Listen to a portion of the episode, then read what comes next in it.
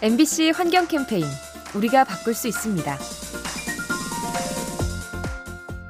주식 투자를 할 때는 살펴봐야 할 것들이 많죠. 재무 상태는 물론이고 기업의 비전과 철학도 점검해야 하는데요. 혹시 이 회사가 환경에 대해선 어떤 영향을 미치는지 알아볼 순 없을까요? 한국거래소가 올해 안에 기후변화 지수를 개발한다고 합니다. 친환경 기술을 가진 기업에게 점수를 부여하는 제도인데요. 이를 통해 투자자들은 회사의 지속 가능성을 가늠할 수 있죠. 또 기업들은 탄소 배출량을 줄이려 노력하게 됩니다. 환경에 힘이 되는 기후변화 지수. 투자할 때 참고하시면 어떨까요? 이 캠페인은 라디오에서 세상을 만나다 MBC 라디오와 함께합니다.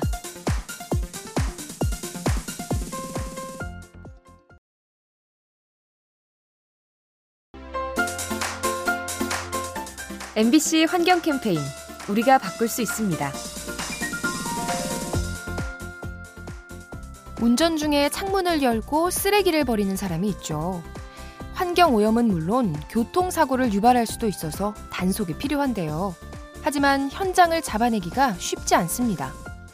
그래서 영국의 일부 지자체들이 인공지능 카메라를 도입하고 있죠.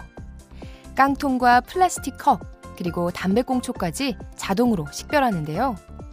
도로 위에 쓰레기가 버려지면 투기 차량의 번호판을 찍어서 과태료를 부과한다고 합니다. 무단 투기를 잡아내는 똑똑한 카메라. 우리도 도입하면 어떨까요? 이 캠페인은 라디오에서 세상을 만나다 MBC 라디오와 함께합니다.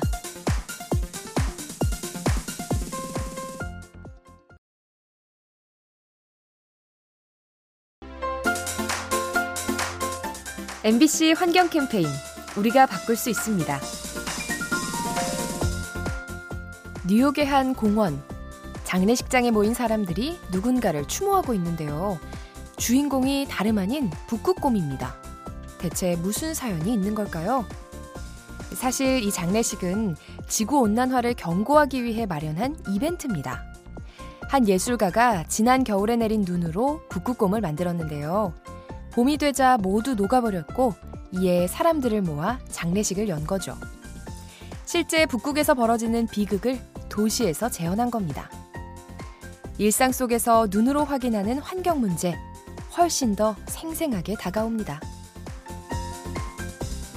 이 캠페인은 라디오에서 세상을 만나다 MBC 라디오와 함께합니다.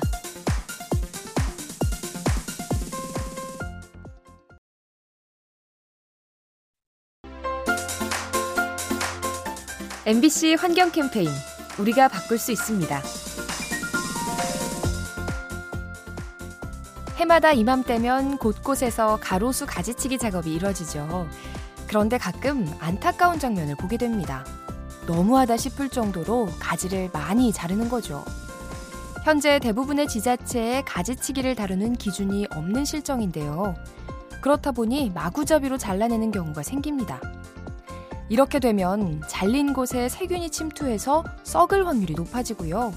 녹음이 줄어 우리 인간에게도 악영향을 미치죠. 나무들이 보다 건강하게 자랄 수 있도록 가지치기에 관한 규정을 마련하면 어떨까요? 이 캠페인은 세상의 행복을 수놓다 K-워터 한국수자원공사와 함께합니다.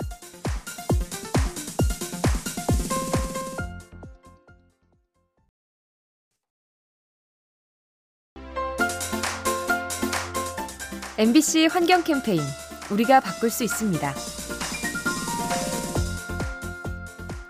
카페에서 음료를 테이크아웃 하는 분들 많으시죠? 그런데 혹시 컵의 겉면에 무늬가 새겨져 있진 않나요? 현재 많은 커피 회사들이 투명 컵에 자사의 로고를 새기는데요. 이렇게 잉크 성분이 묻어 있으면 재활용하기가 어려워집니다. 불순물 때문에 가치가 떨어져서 재활용 업체 측이 외면하는 거죠. 그래서 규정을 보완해야 한다는 목소리가 높은데요. 컵 모양을 일관되게 제작해서 재활용 비율을 높이자는 겁니다. 업체마다 제각각인 플라스틱 컵, 통일된 기준을 마련해야 합니다.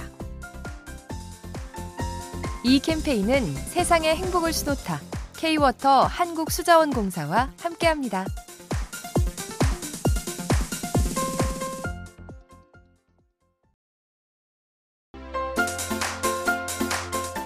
MBC 환경 캠페인 우리가 바꿀 수 있습니다. 스페인 세비야에는 오렌지 나무가 많다고 합니다. 하지만 안타깝게도 맛이 셔서 인기가 없죠. 일부만 잼으로 만들어 수출하고 나머지는 길 위에 떨어져서 도시 미관을 해칩니다. 그래서 최근 세비야 시청에서는 새로운 활용법을 생각해냈죠.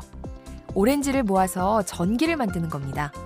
과육을 발효시킨 뒤 메탄을 뽑아 발전기를 돌리는데요. 오렌지 1톤으로 50kW의 전기를 만들 수 있답니다. 버려지는 과일을 줄이고 에너지도 만들고 이런 것이 바로 일석이조겠죠? 이 캠페인은 세상의 행복을 수놓다 K-워터 한국수자원공사와 함께합니다.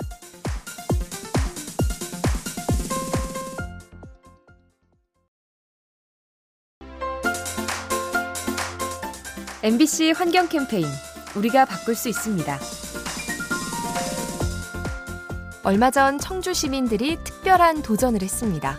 이름하여 100일 동안 쓰레기 줄이기. 시민 100여 명이 참가해서 일상 속의 폐기물을 줄여보기로 한 건데요.